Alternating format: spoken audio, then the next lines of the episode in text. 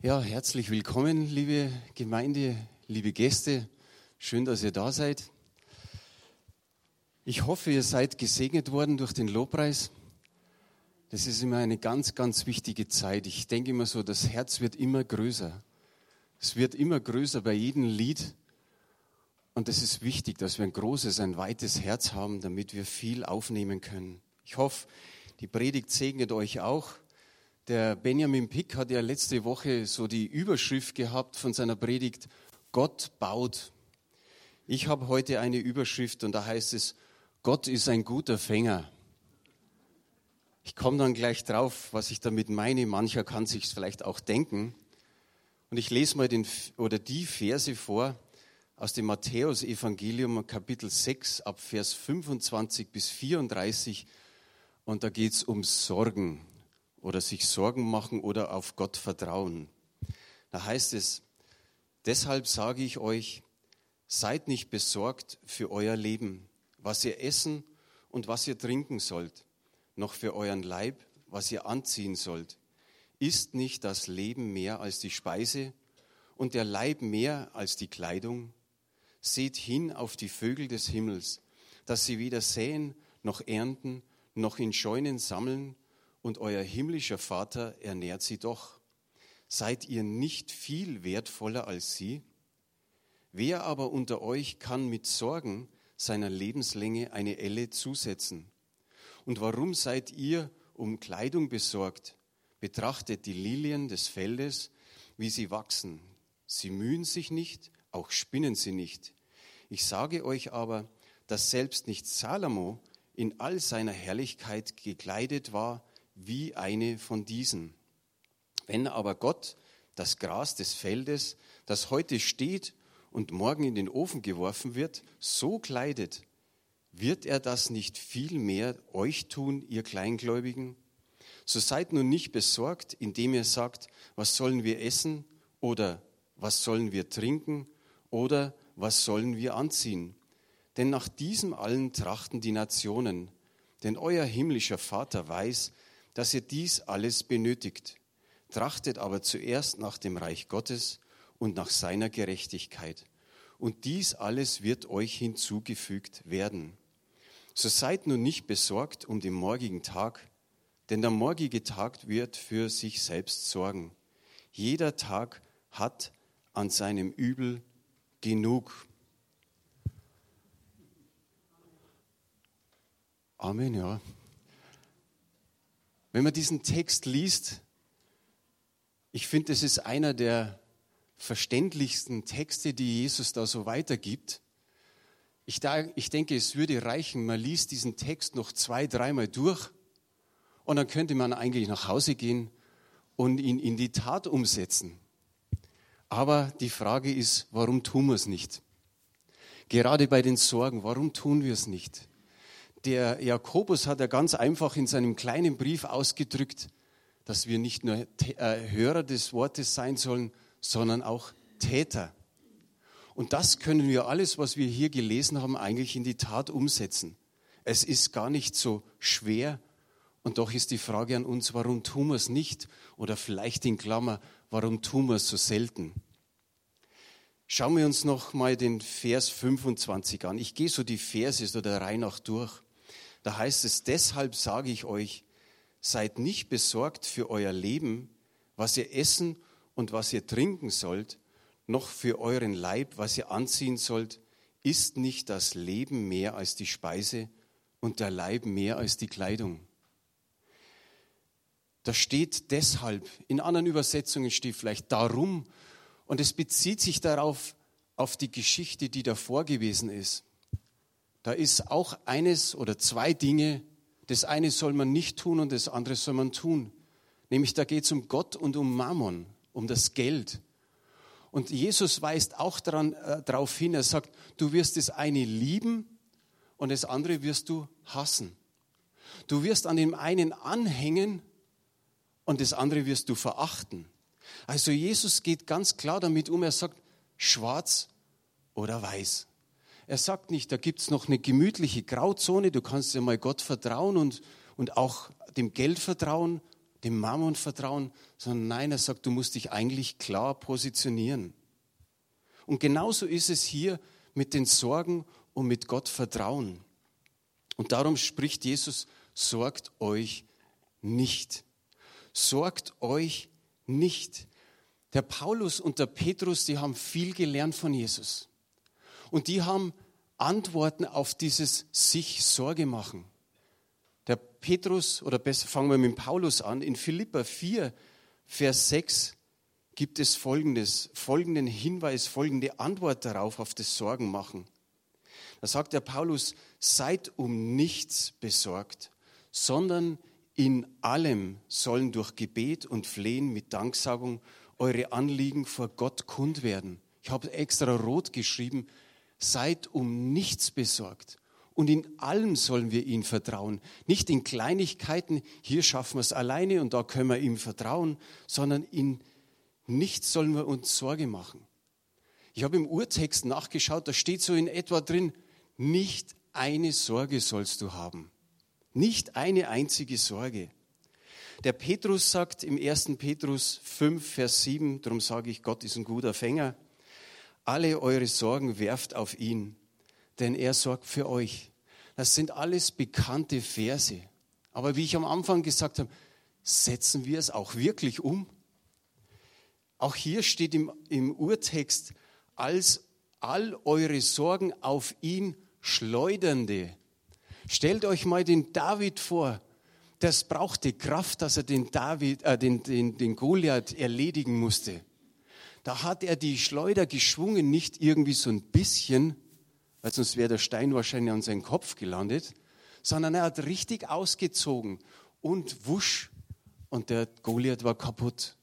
Denkt an die Waschmaschine. Ein Schleudergang braucht 1600 Umdrehungen, damit das Wasser aus der Wäsche rausgeht.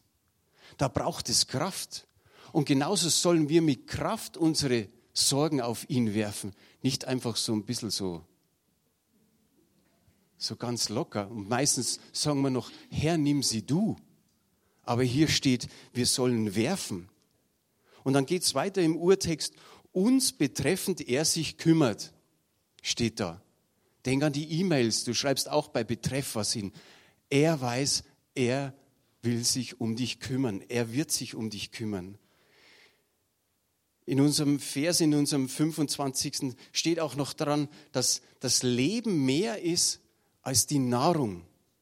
Mensch, er hat sein Leben für uns gegeben. Darum habe ich das Kreuz hier nochmal so aufgestellt. Ich werde später nach dem Ende der Predigt hinter mir hintun und dann werden wir in Aktion treten. Er hat sein Leben für uns gegeben.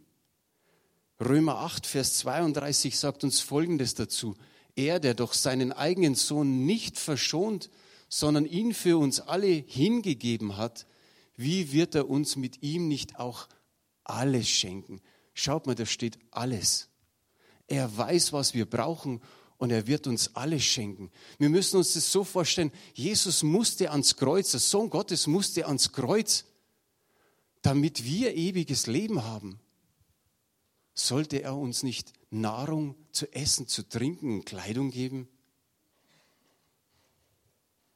In Vers 26 heißt es, seht hin auf die Vögel des Himmels, dass sie weder säen noch ernten, noch in Scheunen sammeln, und euer himmlischer Vater ernährt sie doch, seid ihr nicht wertvoller als sie. Da steht dieses Wort seht. Für Jesus war das auch immer wichtig, dass die Menschen auf etwas schauen. Schaut auf die Vögel, nehmt euch ein Beispiel dran und merkt dann, dass ihr ja viel wertvoller seid. Für uns ist es auch immer wieder wichtig, dass wir etwas sehen. Manche gehen nach der Predigt heim und sagen, was war denn heute? Wenn Sie und wenn ihr vielleicht diesen Vogel seht, der passt dann so zur Predigt. Vielleicht denkt ihr einfach an den Vogel und sagt, was war da nochmal? Ah ja, da war der Vogel, also nicht ich, der Vogel. Dann denkt ihr vielleicht dran und sagt, ach ja, das waren die und die Bibelstellen. Seht, wir werden wie die Kinder und wir schauen den Vögeln zu, was sie tun. Wie wir vom Urlaub zurückgefahren sind, haben wir irgendwann am Rastplatz kurz Pause gemacht. Ich bin schon wieder im Auto gesessen und ja, auf dieser Höhe, eigentlich fast auf meiner Höhe, waren mindestens 50 Spatzen vor mir auf der Wiese. Und in der Hecke waren noch mehr drin. Und die haben einfach reingepickt in die Erde. Und ich habe gewusst, irgendwie sind die versorgt. Bevor wir losgefahren sind, waren wir so unterm Carport gestanden, also am Tag davor. Und viel Laub sammelt sich in der Dachrinne. Und am Ende, wenn sich das Laub sammelt, dann kann das Wasser nicht mehr so gut ablaufen. So, ist, so war ein kleiner Stau. Und ich war unter dem Carport gestanden und ich habe nur gesehen, obwohl die Sonne scheinte, das Wasser runterspritzte. Über mir waren ganz, ganz kleine Meisen, die sich da am Bad genommen haben. Wie, wie genial ist es, dass Gott einfach ihnen das Wasser gibt, zu essen gibt, ja, sogar zum Baden in solchen Dingen, wo wir gar nicht vermuten. Er sagt, ihr seid doch wertvoller, viel mehr als sie. Im Urtext heißt es, ihr überragt die Vögel, ihr seid vorzüglicher wie die Vögel. Und andere Texte sagen noch kostbarer und wichtiger. All das kannst du für dich nehmen. Ein Vogel macht sich keine Sorgen über die ungewisse Zukunft. Oder hast du schon mal einen Vogel mit Sorgenfalten gesehen? Wahrscheinlich nicht. In Vers 27 heißt es, wer aber unter euch kann mit Sorgen seiner Lebenslänge eine Elle zusetzen? Lebenslänge heißt hier. Wie seit vielen Jahren versuchen Wissenschaftler alles Mögliche zu tun, damit sie mit irgendwelchen Medikamenten oder irgendwelchen Veränderungen in unserem menschlichen Körper was hineinpflanzen können, damit wir länger leben, damit wir vielleicht in ihren Augen ewig leben. Wir versuchen vielleicht einfach uns gut zu ernähren, Nahrungsergänzung dazu zu nehmen, ausreichlich zu schlafen. Was können wir noch machen? Fitness, Übungen, ein bisschen spazieren gehen wenigstens, damit wir länger leben. Aber eigentlich leben wir nur gesünder. Denn Gott weiß, wann unser letzter Tag ist. Du kannst dich noch so gut ernähren, morgen wirst du überfahren. Kann passieren. Also nicht, dass ihr sagt, oh, jetzt werden wir morgen überfahren. Nein, nein. Jetzt wirst du vielleicht sagen, okay, aber in der Bibel steht doch der Hiskia, der König, der war krank und dann kam Jesaja und hat gesagt, du wirst sterben. Gott hat es gesagt. Und dann hat der Hiskia das Jammern angefangen vor Gott und hat gebeten und gefleht und hat gesagt, bitte Herr, ein bisschen noch, ich bin doch so brav und, gut gewesen. Und Gott schenkt tatsächlich 15 Jahre dazu. Aber ich sage mal, das steht jetzt einmal in der Bibel drin. Und vielleicht gab es über die Zeitgeschichte mehrere, die vielleicht mal eine gewisse Verlängerung bekommen haben. Aber das funktioniert nicht mit Sorgen. Das läuft alles über Gott. Wenn Gott möchte, dann verlängert er. Aber er hat im Endeffekt für jeden von uns einen Tag, da wo es hier auf Erden zu Ende ist. Vers 28. Und warum seid ihr um Kleidung besorgt? Betrachtet die Lilien des Feldes, wie sie wachsen. Sie mühen sich nicht, auch spinnen sie nicht. Sind Lilien schön? Schaut euch mal das an. Wie schön, das ist, glaube ich, eine Königslilie. Wie schön ist es anzuschauen. Ich habe so manche Bibelkommentare gewälzt. Manche sind sich eher sicher und sagen, das ist scharlachroter Mohn oder Anemonen, die auch in den äh, Bergen Palästinas blühen. Und die blühen tatsächlich nur einen Tag und am nächsten Tag fangen sie schon an zu verdorren.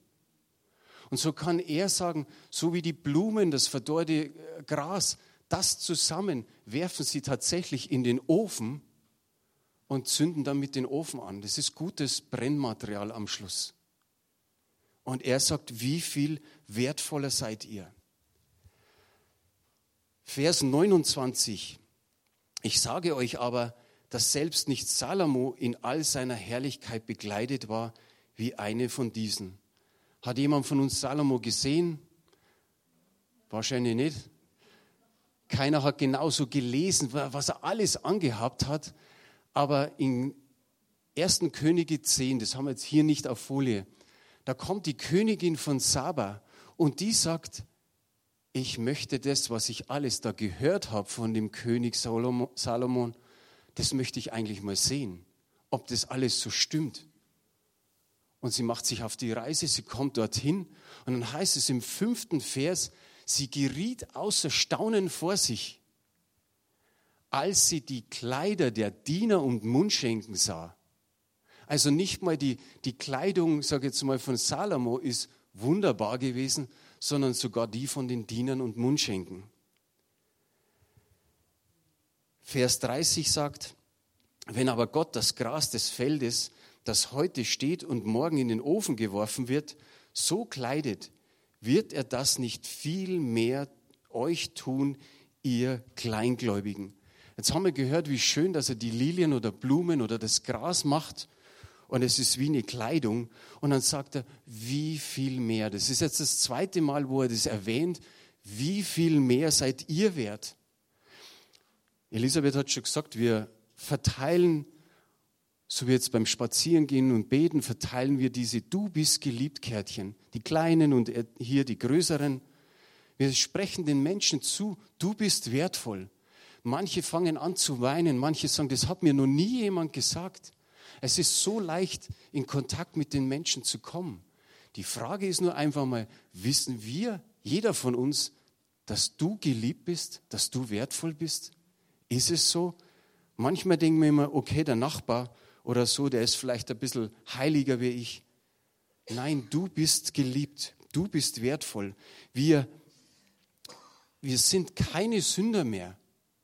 Wir sind Gerechte. Manche sprechen das noch so aus, ich bin ein Sünder. Nein, du bist ein Gerechter, der wieder sündigt, aber du bist kein Sünder mehr. Du bist ein Kind Gottes, wunderbar gemacht, das wissen wir auch alle. Psalm 139 steht es drin. Du bist die Krone der Schöpfung. Wow, wow. Wie schön, dass das ist. Aber so dürfen wir auch durch die Welt gehen, nicht überheblich, aber zu wissen, wir haben einen König. Elisabeth hat es im Eingang so wunderbar gesagt. Und doch nennst du mich Freund. Und mehr Söhne und Töchter. Vers 31. So seid nun nicht besorgt, indem ihr sagt, was sollen wir essen oder was sollen wir trinken oder was sollen wir anziehen. Seid nicht besorgt, kommt jetzt schon das vierte Mal vor. Kennt ihr das auch? Wir brauchen es manchmal drei, viermal acht, neun oder zehnmal, manchmal vielleicht sogar noch öfter. Die meisten von uns haben Kinder oder Enkelkinder und wie oft ist man vor denen gestanden und hat gesagt, jetzt sage ich es dir schon zum fünften Mal. Vor kurzem habe ich Fotos gesehen, ich weiß nicht mehr, was das für eine Versammlung war. Ich hatte meine Lederhose an und ein weißes Hemd und stand ganz da hinten am Eingang. Und mein Sohn, der war noch ziemlich klein, stand so vor mir und ich bin gleich erschrocken. Ich habe den so wahrscheinlich nicht geschrien, weil das kann man ja nicht hier machen, aber ich habe so, so, so ungefähr, jetzt habe ich es da schon zehnmal gesagt. Kapierst das nicht? Und es war echt ein braver Sohn, aber mei, manchmal vergisst man was. Und hier sagt Jesus schon zum vierten Mal, Warum seid ihr besorgt? Seid nicht besorgt. Manchmal braucht man so, dass dieses berühmte Zehnerl sagen wir in Bayern, dieser Groschen wirklich fällt und dass wir es verstehen und umsetzen können. Das, was Jesus hier sagt, ist kein menschlich gut gemeinter Rat oder Vorschlag, sondern das ist eine göttliche Aufforderung, sorgt euch nicht. Wenn Gott sich so um diese Vögel kümmert, dann hat er doch unser ganzes Vertrauen wirklich mehr als verdient. Sagt jemand außer der Ingrid auch Amen? er hat mehr als alles unser Vertrauen verdient. Er sorgt sich um diese Vögel. Ich habe eine Hammergeschichte. Ich hatte so einen ähnlichen Vogel, einen Nymphensittich, 27 Jahre lang. Die werden maximal 25. Und ich hatte ihn 27. Und ich sage mal jetzt grob, zehn Jahre war er. Ich habe ihn mal kurz bei meiner Mutter untergebracht. Um, ich glaube, wir waren im Urlaub. Wir sind aber dann auch da ziemlich an dem Tag zurückgekommen, wo er entflogen ist. Obwohl der Vorhang zu war, das Fenster nur gekippt war, er eigentlich nie dahin ist, war er weg. Und es war ein kalter Apriltag, da hat es noch geschneit, gefroren in der Nacht. Da haben wir gedacht, das war's jetzt. Dann bin ich zur Tierhandlung gegangen und habe gesagt, ist irgendwie ein, ein Vogel gemeldet, der irgendwo zugeflogen ist? Dann hieß es nein, aber die Feuerwehr meldet sich, wenn sie mal irgendeinen aus der Wohnung rausholen muss, der da irgendwo hingeflogen ist. Jetzt muss ich dazu sagen, ich habe am alten Messegelände gewohnt. Schwanthaler Höhe ist die U-Bahn-Haltestelle, also Richtung Heimeranplatz. Der Vogel ist tatsächlich bis über die Hack, hinter der Hackerbrücke hingeflogen. Da war eine Frau, da ist er in die Wohnung reingeflogen mit drei Katzen. Die drei Katzen haben ein Tamtam -Tam gemacht. Und sie hat die Feuerwehr gerufen und die haben tatsächlich einen Feuerwehrmann, hat gleich einen Vogelkäfig mitgenommen und dann war er da drin. Die Tierhandlung hat es gemeldet, sie sind tatsächlich untertags. Ich war damals noch in, in der Maschinenfabrik beschäftigt. Die haben den in die Apotheke, wo meine Mutter gearbeitet hat, gebracht. Und ich habe sofort meine Mutter angerufen und gesagt, und ist es? Unser Vogel hieß Charlie.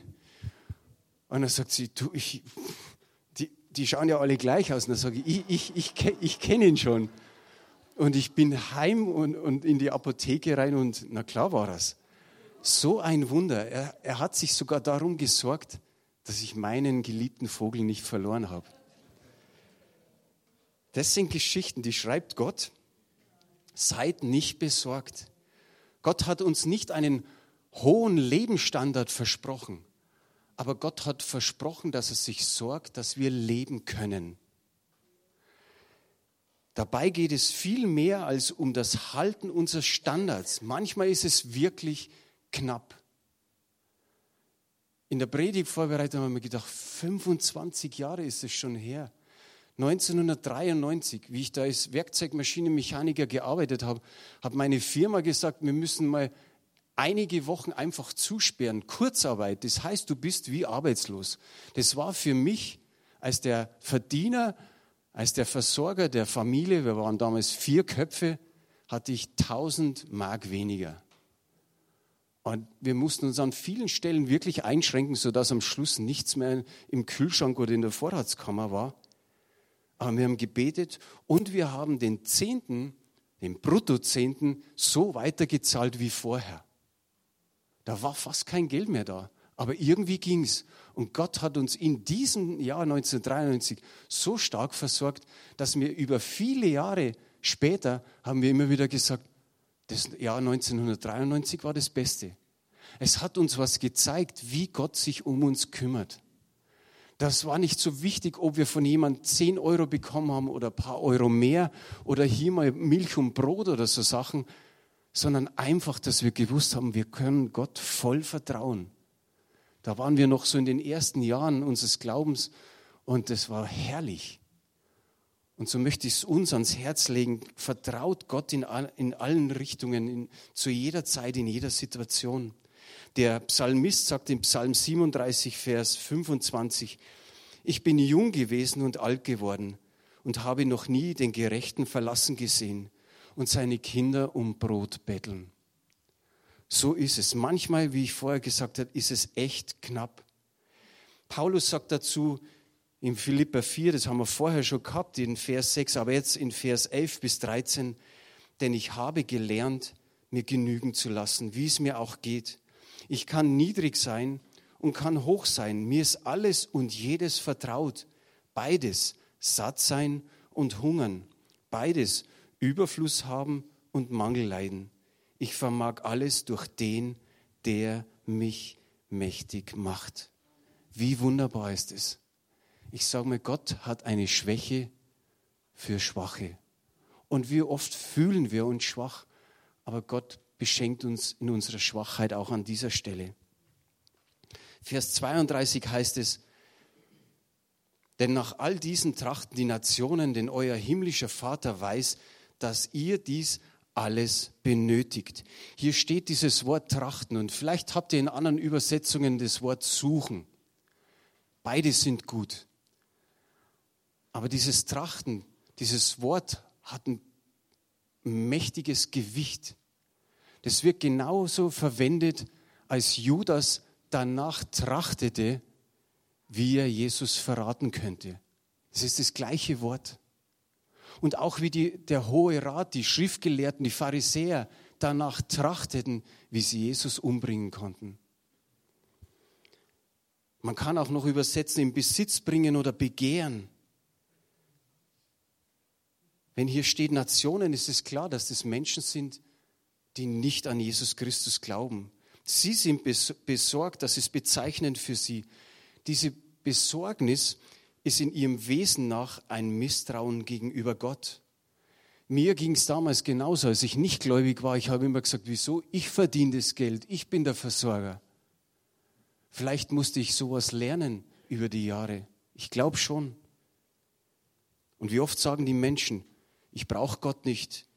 Ich habe eine gute Arbeitsstelle, ich verdiene genügend. Für was brauche ich ihn? In Vers 33 heißt es, trachtet aber zuerst nach dem Reich Gottes und nach seiner Gerechtigkeit. Und dies alles wird euch hinzugefügt werden.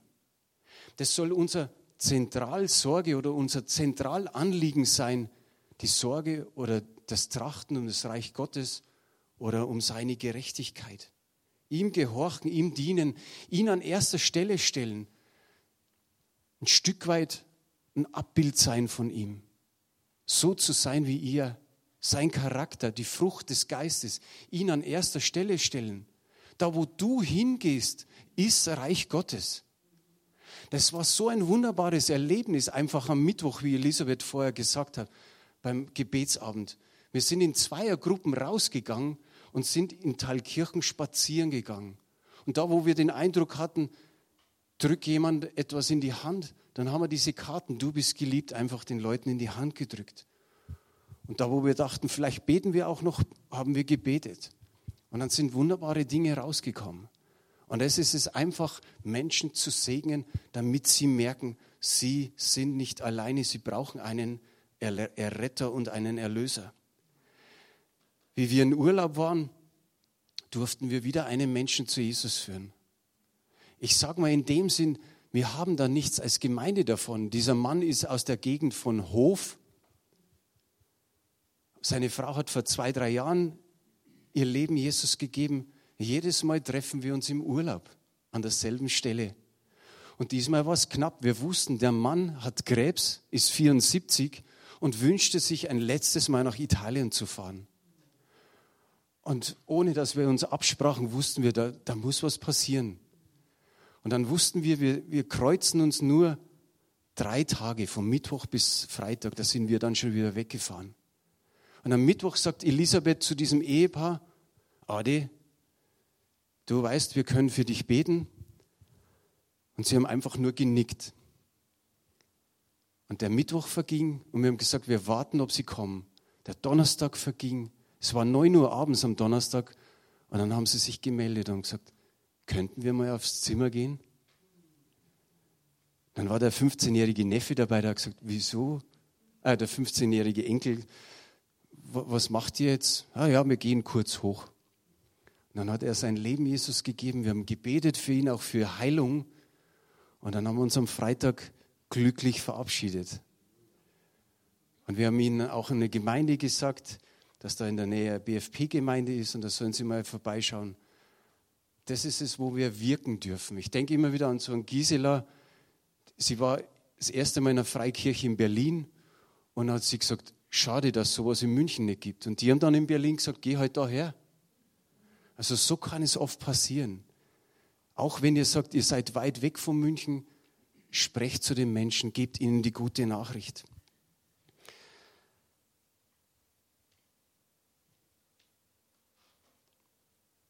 Wo war ich jetzt stehen geblieben? Genau, wenn es heißt, dann wird das euch alles hinzugefügt. Denkt kurz nochmal an den König Salomon. Er hat ein Gebet, oder besser gesagt, Gott hat ihm als erstes mal geantwortet und hat gesagt, bitte, was ich dir geben soll. Wow, so ein Blankoscheck, sage ich jetzt mal von Gott.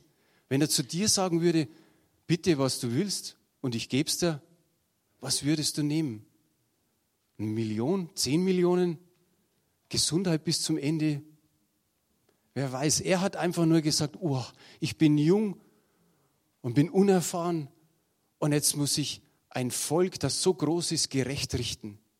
Und Gott schenkte ihm Weisheit, dass er das Volk gerecht richten durfte. Aber er hat gesagt, weil du nicht um Reichtum und um langes Leben gebeten hast, kriegst du das noch obendrauf. Das ist unser Gott. Gott gibt immer im Überfluss. Er gibt immer genügend. Er, er knausert nicht, er sagt nicht, ah, naja, ich habe nicht mehr so viel übrig, sondern er hat genügend übrig für jeden, für die ganze Welt. Und ich denke auch noch an Zachäus. Das ist vielleicht ein bisschen eine andere Geschichte, aber Zachäus war so klein, dass er wahrscheinlich gar nicht übers Pult drüber gesehen hätte. Und er hat gesehen, Mensch, da vorne, da kommt eine Menschenmenge und mittendrin ist Jesus. So ist er vorausgelaufen, ist auf diesen Maulbeerbaum hochgeklettert und hat geschaut und hat gewusst, irgendwann kommt er vorbei. Das einzige Trachten, was, was bei ihm war, er wollte sehen, wer er ist. Und dann kam diese Menge und Jesus hat ihn sofort gesehen. Er hat ihn angesprochen und hat gesagt, ich muss heute noch in dein Haus einkehren. Und dann bekehrt sich dieser Zachäus. Und was macht er dann? Er sagt, ich gebe von meinem ganzen Besitz die Hälfte dem, den Armen. Und wo ich betrogen habe, werde ich es vierfach zurückzahlen.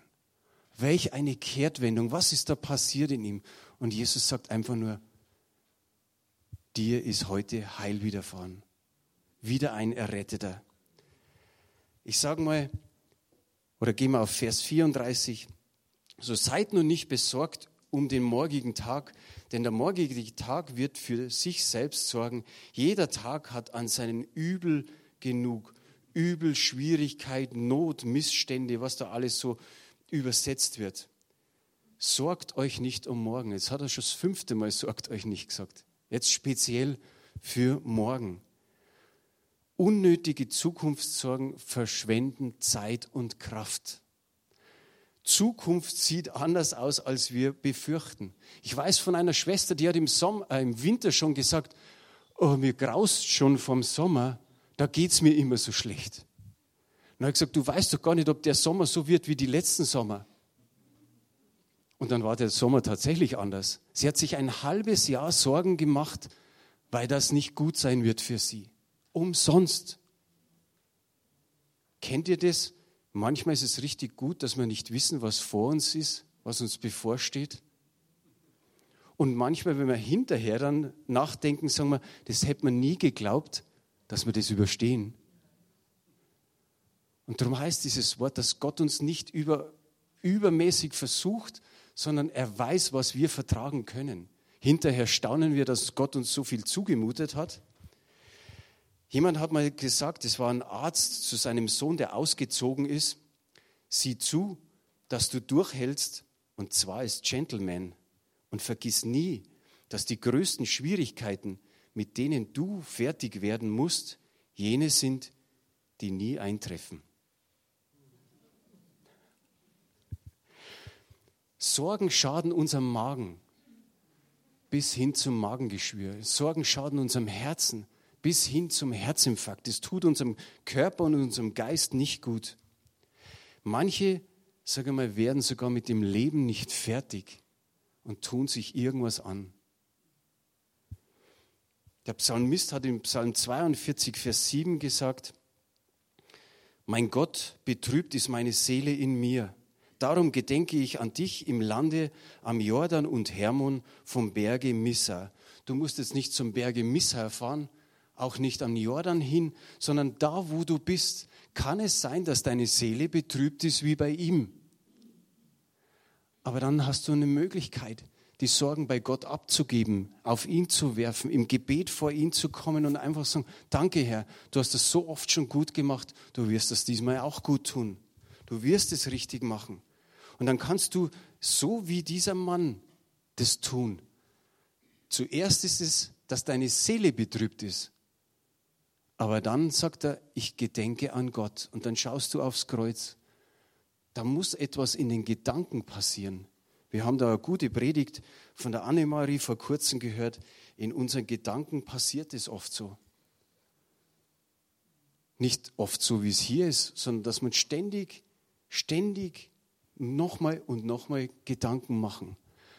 Die Gedanken kreisen wie ein Karussell um die Sorgen.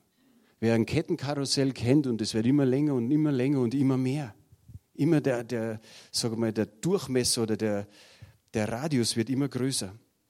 Gedanken kreisen wie ein Karussell um, um die Sorgen. Ich habe für mich festgestellt, meine Sorgen haben mit meinem falschen Denken zu tun. Da denke ich einfach falsch. Römer 12, Vers 2 sagt, richtet euch nicht länger nach den Maßstäben dieser Welt, sondern lernt in einer neuen Weise zu denken. Da steht's. Damit ihr verändert werdet und beurteilen könnt, ob etwas Gottes Wille ist, ob es gut ist, ob Gott Freude daran hat und ob es vollkommen ist.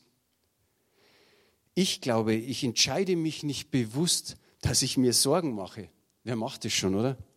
Ich kann mich aber bewusst dafür entscheiden, meine Sorgen zu stoppen, meine Sorgen ablegen, meine Sorgen wegwerfen. Und da habe ich sogar einen guten Platz. Das ist der Herr. Und ich sage jetzt einfach mal, das tun wir jetzt. Eckehard, ist dir möglich, dass du das Kreuz da so herziehst, musst fast unten so ein bisschen, bisschen packen, dann ist es fast. Super.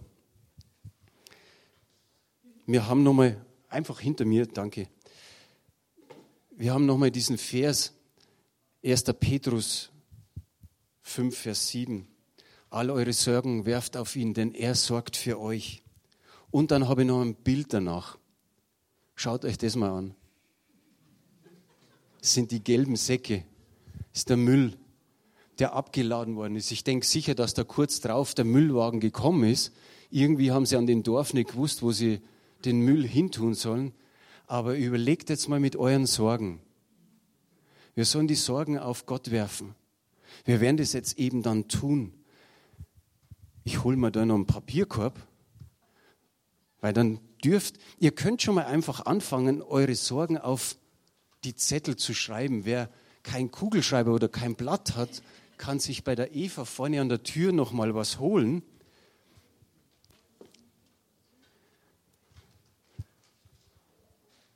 Und wir werden auch dann Lobpreis dazu haben. Ich fange jetzt nicht Cajon zu spielen an, sondern das sind dann ermutigende Verse. Ihr werdet praktisch eure, eure Sorgen aufschreiben werdet dann nach vorne kommen, werdet sie in den Papierkorb werfen und hinten auf dem Cajon habe ich dann Ermutigungs- und Erinnerungsverse. Das sind, ich sage mal, immer die gleichen. Du kriegst drei Verse auf dem Zettel. Nimm dir also nur einen Zettel und das sind drei Verse aus der heutigen Predigt einfach dabei, weil die Sache ist, du schmeißt heute deine Sorgen dahin. Aber wenn du morgen aufwachst, kann es passieren, dass die Sorgen wieder da sind. Dann musst du vielleicht diesen Vorgang wiederholen. Das ist eine Art Einübung. Du musst nicht daheim so ein Riesenkreuz aufstellen, aber du musst einen Platz haben, wo du deine Sorgen wegwerfen kannst. Schmeißt zum Fenster hinaus, naja, ist auch nicht so gut. Aber wenn du das danach dann gleich holst und in die Mülltonne schmeißt, ist es vielleicht besser, ja. Aber mach das. Jeden Tag einfach einüben. Jesus hat es gesagt, da ist er noch gar nicht gekreuzigt worden, aber wir tun es heute hin und wissen, er ist ja nicht mehr am Kreuz und wir schmeißen es einfach so beispielshaft vor ihm nieder. Wir werfen das auf ihn. Er ist praktisch unsere Sorgenannahmestelle. Er möchte die Sorgen haben. Er hat es kundgetan, werft sie auf mich, ich sorge für euch. Wir werden jetzt in Lobpreis gehen. Und wer einfach, sage ich mal, fertig ist mit, mit seinem Schreiben, also du darfst auch zehn draufschreiben, wenn du mehrere Sorgen hast, sage ich jetzt einmal so. Ich muss bloß aufpassen, damit ihr ein bisschen Platz habt da. Da ist das Wasser dahinter. Vielleicht ziehen wir das einfach noch ein bisschen vor.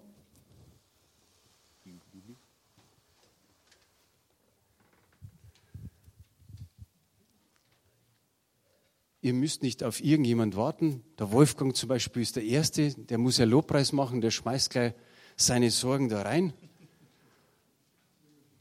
Und wir begleiten das einfach mit Lobpreis. Wir wollen die nicht mehr haben. Hast du da einen Amen drauf? Gut.